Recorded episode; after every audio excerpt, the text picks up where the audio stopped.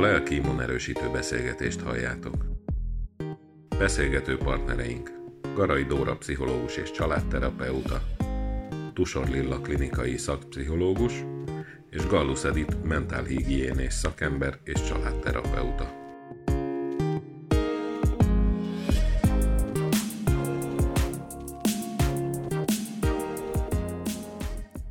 Szervusztok! Egy rövid nyári szünet után ismét itt vagyunk a Lelki Immunerősítő podcast sorozatunk második évfolyamának hetedik adásával. Én Garai Dóra vagyok, a beszélgető társaim pedig Gallus Edit és Tusor Lilla. Sziasztok! A mai témánk az öngondoskodás, hogy hogyan bánjunk jól magunkkal, illetve az önmagunkkal szembeni felelősségvállalás. Ez a téma bújtatottan már előfordult az eddigi podcast adásokban is, de sosem szenteltünk még neki így egyben egy külön adást. Több élmény kapcsán fogalmazódott meg bennünk ez a téma.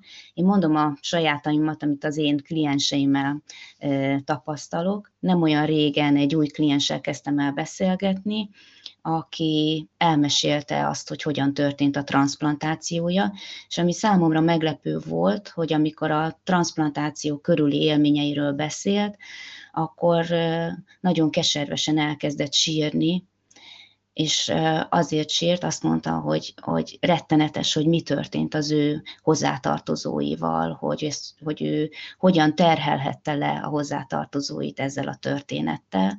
És számomra az volt a, megdöbbentő, elgondolkodtató, hogy saját magáról, saját magának az érzéseiről, a félelmeiről, a szor, esetleges szorongásairól, vagy akár a fájdalmakról, ugye, ami, amin átesnek az emberek egy transplantáció során, hogy ez nem jelent meg.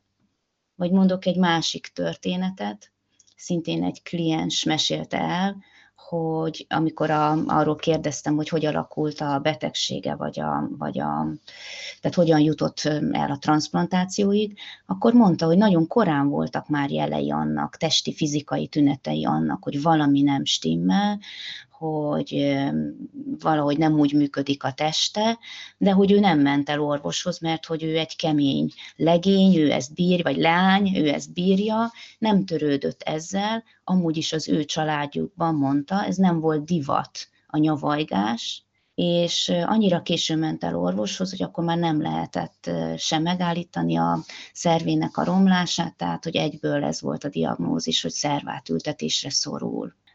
Azt szeretném tőletek kérdezni, hogy ti szakemberként tapasztaltok-e hasonló jelenségeket, vagy jelenséget, illetve hogy az öngondoskodás az megjelenik-e a ti terápiás munkátokban?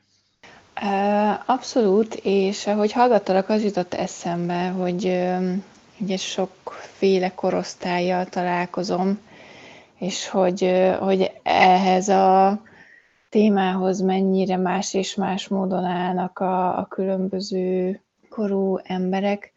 Én azt találom, hogy, hogy maga a fogalom így nagyon tisztázatlan talán sokakban, hogy ez mit jelent, hogy, hogy mintha engedélyadás erre a dologra nem lenne, tehát a jó értelemben vett önmagunkra figyelésre, és, és hát ilyen eléggé ellentmondásos, vagy ellentmondásokkal teli ez a dolog, ahogy én találkozom vele. Nekem az jutott eszembe, hogy valóban így van, tehát én is azt látom, hogy a korosztályom, a korosztályon belieknek valahogy nincs engedélyük erre, és ahhoz viszont abszolút személyesen tudok csatlakozni, hogy ugye szervátültetetként én is úgy értem meg, hogy velünk történnek a dolgok. Tehát nincs nagyon időnk magunkra, magunkkal foglalkozni, mert azért a vége felé begyorsulnak az események, a számtalan kivizsgálással és egyebekkel, és aztán gyerekem lett beteg, és akkor tapasztaltam meg a másik oldalt, hogy tehetetlenségben várni, és, és csak nézni és várni az eseményeket, én is azt gondolom egyébként, hogy számomra is nehezebb volt, tehát én nagyon tudok ezzel a klienssel azonosulni. De akkor én is mondok egy példát, ami engem nagyon uh, ilyen melegséggel töltött el egy transplantált pár nagyon sok nehézségen túl voltak már, egyébként szerintem ez jellemző, hogy amikor már lehetnek levegőt, akkor, akkor üt be akrak, és, és elbizonytalanodtak a kapcsolatukban. Kiderült, hogy a férfi tulajdonképpen többször meg is csalta a szervát ültetett feleségét, és minden esetben megbocsátott a feleség, és amikor arról kezdtünk beszélni, ez párterápia volt, amikor arról kezdtünk beszélni, hogy miért is van ez így, hogy megbocsát, ami egyébként egy gyönyörű dolog, akkor, akkor persze ezzel kezdte, hogy hát én azért szervátültetett vagyok, mondta kicsit félénken, a férjem pedig egészséges, és nekem hálásnak kell lennem azért, amiért felvállalt engem, betegem. És amikor elkezdtünk arról beszélni, hogy hogy is van ő önmagával, hogy is van ő azzal, hogy mennyit ér ő valójában, hogy mi az, amit tesz magáért, és nem véletlen majdnem elhibáztam, hogy másért, mert az természetes volt, hogy a három gyerekükről, fiatalabban tudott szülni, és a férjéről gondoskodott. És a közös munka kapcsán azt hiszem, hogy úgy mondható, hogy megszerette magát. És ahogy megszerette magát, és már felvállalta azt, hogy ez így neki nem jó, tehát ő ebben nem marad benne, és akkor inkább elválnak. Nagyon érdekes, hogy a férfi számára is, és tényleg, tényleg döbbenet, a férfi számára is akkor lett igazán értékes. És, és szerintem ez nagyon jellemző példa, hogy amíg én hagyom magam, amíg én nem gondoskodom magamról, addig van baj. Én annyit szoktam mindig mondani erre ezzel a témával kapcsolatban, hogy amikor engem megbántanak, megcsalnak, az egy nagyon fájdalmas dolog, de ha én bántom meg magam, ha én csalom meg magam, ha én hagyom cserbe magam, az azt gondolom, hogy a legesleges legnehezebb téma, és, és azt látom, hogy ezen tényleg ilyenkor sokat kell dolgozni. Hogy említettétek, hogy maga a téma is, hogy mi az az öngondoskodás, vagy a önmagam, hát igen, tehát hogy magamat előtérbe helyezni, hogy ez mi mindent jelenthet, hogy egy kicsit járjuk körül ezt a témát. Edith, említetted ezt, hogy önmagam szeretete, önmagam tisztelete. Mi tartozik még ebbe a témába a ti érzésetek szerint? Hát az én olvasatomban nagyon fontos része az, hogy felismerem a saját reakcióimat, amin keresztül tudok arra figyelni, hogy mi a jó, mi a rossz nekem. És ugye itt az egyik ilyen nagyon gyakori félrecsúszás az szokott lenni, hogy akkor bánok jól magammal, ha minden rosszat elkerülök, és csak a jó, ami nyilván nem így van, mert ez nem, nem öngondoskodás, hanem egy, egy ilyen kicsit torz, hedonista-szerű állapot, ami, ami nem, nem biztos, hogy fejleszt de, de mondjuk akár, hogy itt, itt beszéltünk a párkapcsolatról, vagy egy munkahelyről, felismerni azt, hogy, hogy hol bánok én magammal jól, és hol bánnak velem jól. Ha valami rossz, vagy nehéz, vagy feladat, akkor milyen erőforrásaim vannak, mit tudok tenni, hogy ezt megváltoztassam, átalakítsam, mit kaphatok, mit fejlődhetek, mit növekedhetek belőle, és hogyha ha nincs semmi, ami, ami nekem ad ebből, és fejlődhetek, és erősödhetek, és megváltoztatni se tudom, és már hosszú idő eltelt, akkor mondjuk felismerem, hogy el kell menni. Tehát így nekem az egyik része az, hogy, hogy megtanulunk figyelni arra, hogy miben vagyunk benne, és ezt többé-kevésbé helyesen értelmezni, és magunknak, de akár a környezetünknek is megtanulni kommunikálni. Arra gondolsz, vagy csak egy kicsit próbálom értelmezni a saját magam számára is, hogy a saját szükségleteinket felismerni, vagy saját igényeinket felismerni, amiben benne van az is, hogy akár a kihívásnak, tehát hogy nem menekülök el a nehézségek vagy a kihívások elől, mert abból is lehet nevekedni, de hogy a szükségleteimet meg a igényeimet felismerve. Azért Ilyesmire nem, gondolsz? A, ez a, én azt gondolom, hogy annak, amiben én gondolkodom, ez a vége, tehát ehhez vezet, de hogy azért nem használtam uh-huh. ezeket a szavakat, mert, mert én úgy gondolom, hogy az első lépés az, hogy, hogy így tudom, hogy miben vagyok éppen. Tehát tudom, uh-huh. hogy most dühös uh-huh. vagyok, boldog vagyok, félek, ez az amaz. Uh-huh.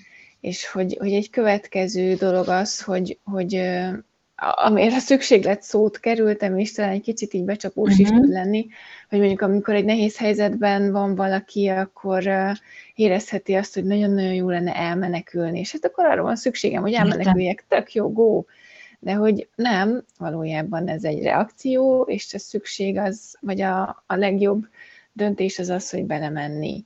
És hogy, hogy mondjuk ezeknek az ilyen kis finomságoknak a megkülönböztetésére Értem.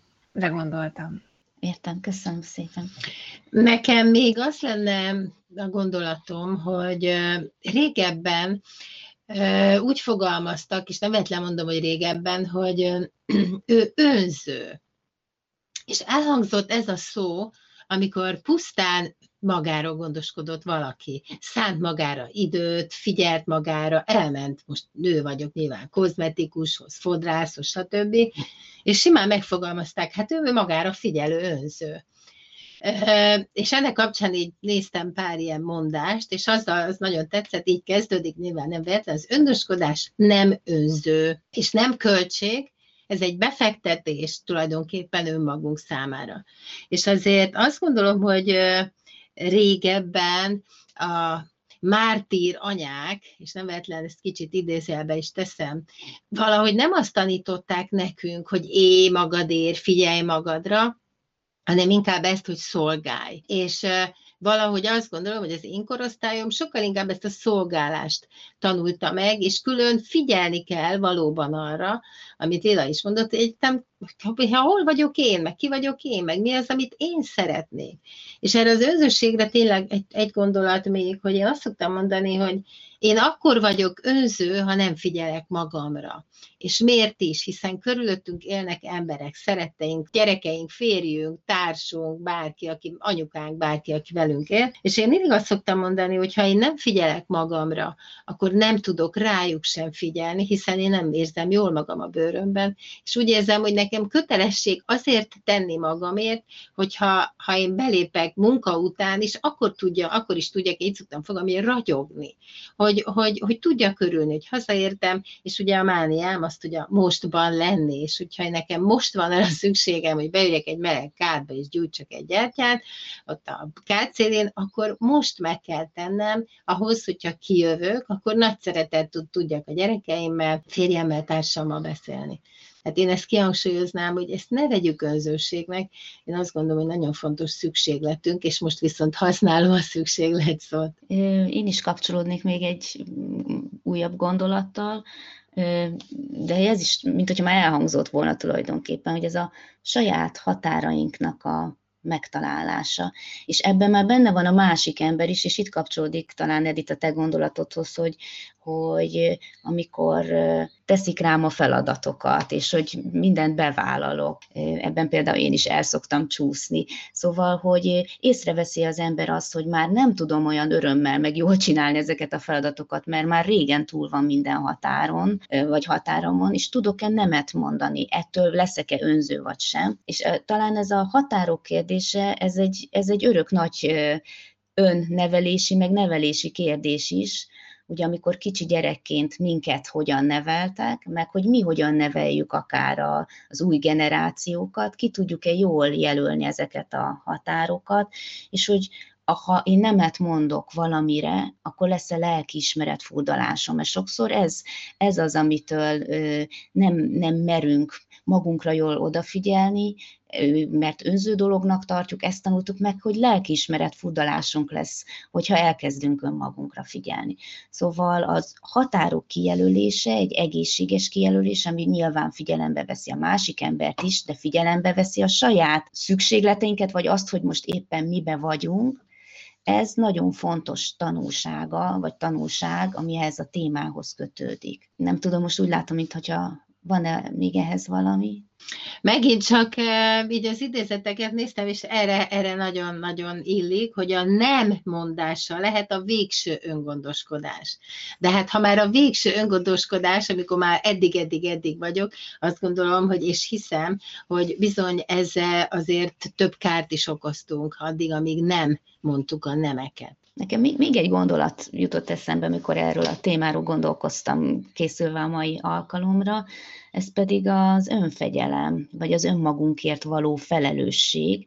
És sokszor olyan kontextusban szokott ez előkerülni, hogy mikortól lehet elvárni egy gyerektől, hogy vegye már észre, hogy csatlakozzon már be, hogy ne nekem kelljen kérni, hogy tedd már arrébb csillagom a tányérodat, vagy hogy pakolj össze magad után, hanem hogy mikor kezd a saját, tehát az ember mikor érik meg arra, fejlődésileg, hogy a saját tetteiért feleljen, hogy legyen belátása arról, hogy, hogy a cselekedetei milyen következményekhez vezetnek, és hogy azt szokták mondani, hogy ez igencsak kamaszkor hajnalán érkezik el, de akkor még nagyon gyakorló fázisban vagyunk, és én azt tapasztalom, hogy, hogy hogy ez is, egy, ez is egy gyakori jelenség, hogy azt mondjuk, hogy erről a szüleink tehettek, mert ők nem tanítottak meg, meg hogy az iskolánkban ez volt. Tehát, hogy nem vállaljuk föl a felelősséget azért, hogy mi nem indulunk neki. És eszembe jut még a Székesfehérvári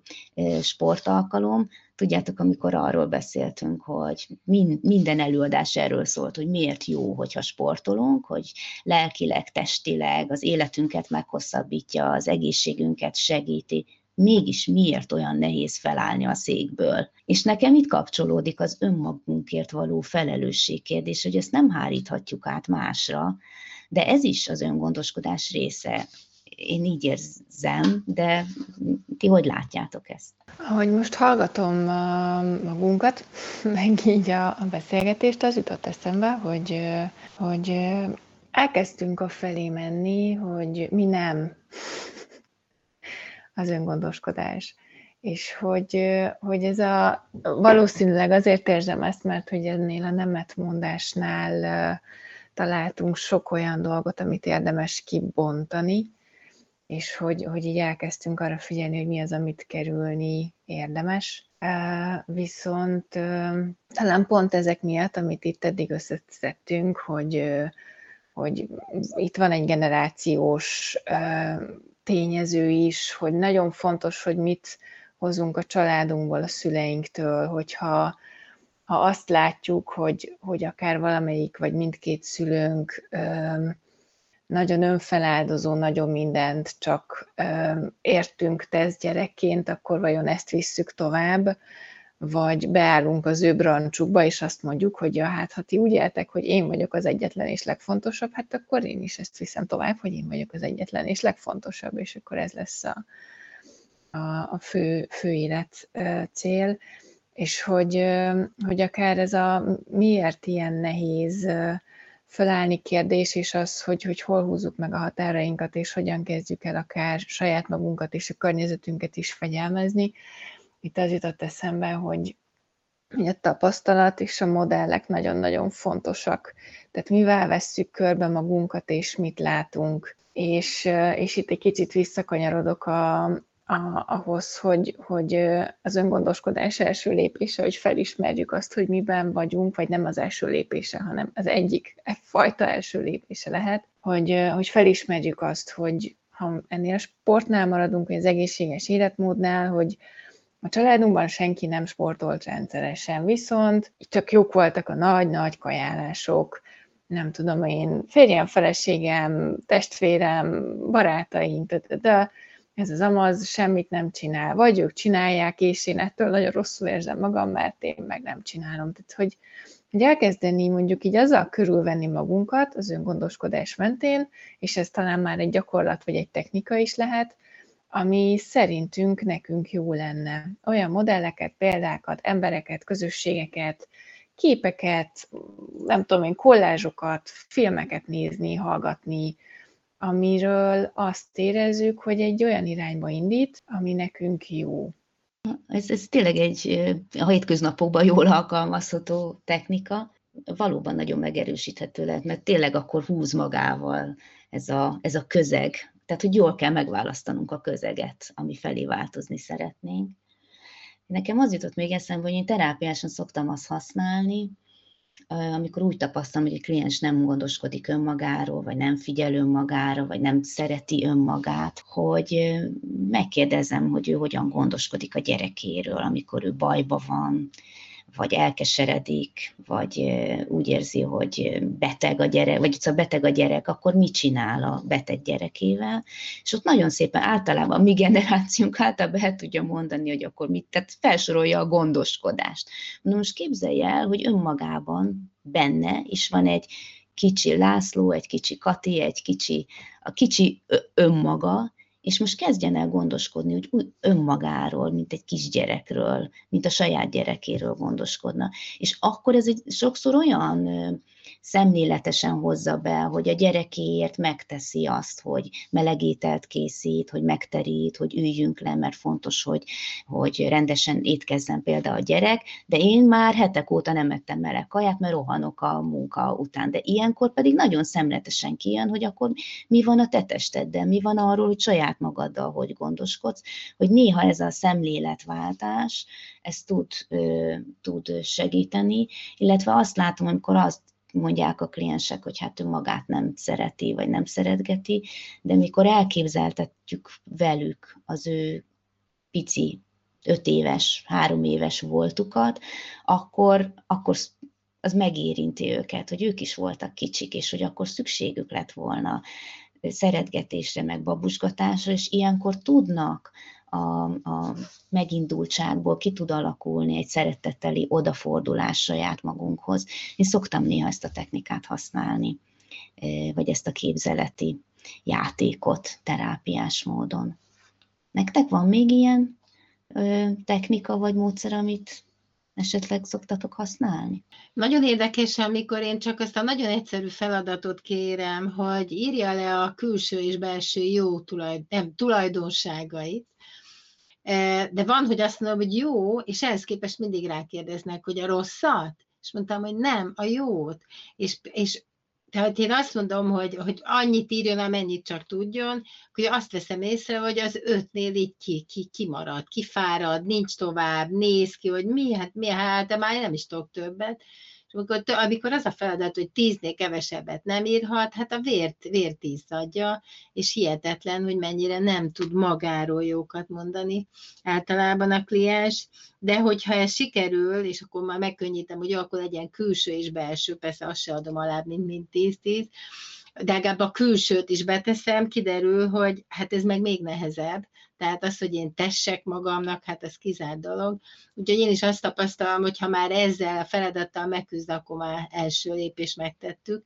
De én is azt látom, hogy, hogy a, a saját magam igényének felismerése, a legnehezebb, és hogyha ez már megvan, és már meg tudja fogalmazni, akkor már gyakorlatilag föladni házi feladatnak, hogy a következő időszakban akkor egyet mindenképpen ki kell pipálnia legalább hetente, hetente legalább egyet, akkor ez már kicsit, és be arról számol be, hogy minden ment tovább, semmi nem történt, nem dőlt össze a világ, és akkor valami folyamat beindul. Igen, Popper Péter írja valahol, hogy naponta fél órát szakítsunk ki az időből magunknak, és én is szoktam erre gondolni akkor, mikor rohanok, mint egy őrült, és próbálom a feladatokat letudni, hogy, hogy talán ilyen átmeneti időszakok előfordulhatnak, amikor még napi fél óra sincs, csak hogy, hogy mennyire merevedik ebbe bele az ember, és ez lesz a természetes működésmódja, és hogy valóban ez, hogy a napi, napjaink részévé tenni az öngondoskodást. Ez egy ez azért nehéz feladat, nem csak azért szerintem, mert nehéz felismerni az igényeinket, hanem azért is, mert hogy mert hogy egyszerűen az egész életmódunkat kell megváltoztatni. Tehát hova fér be az a napi fél óra vagy húsz perc? Akkor el kell kezdenünk megváltozni erről, tehát a, a gondolkodásunkat megváltoztatni erről.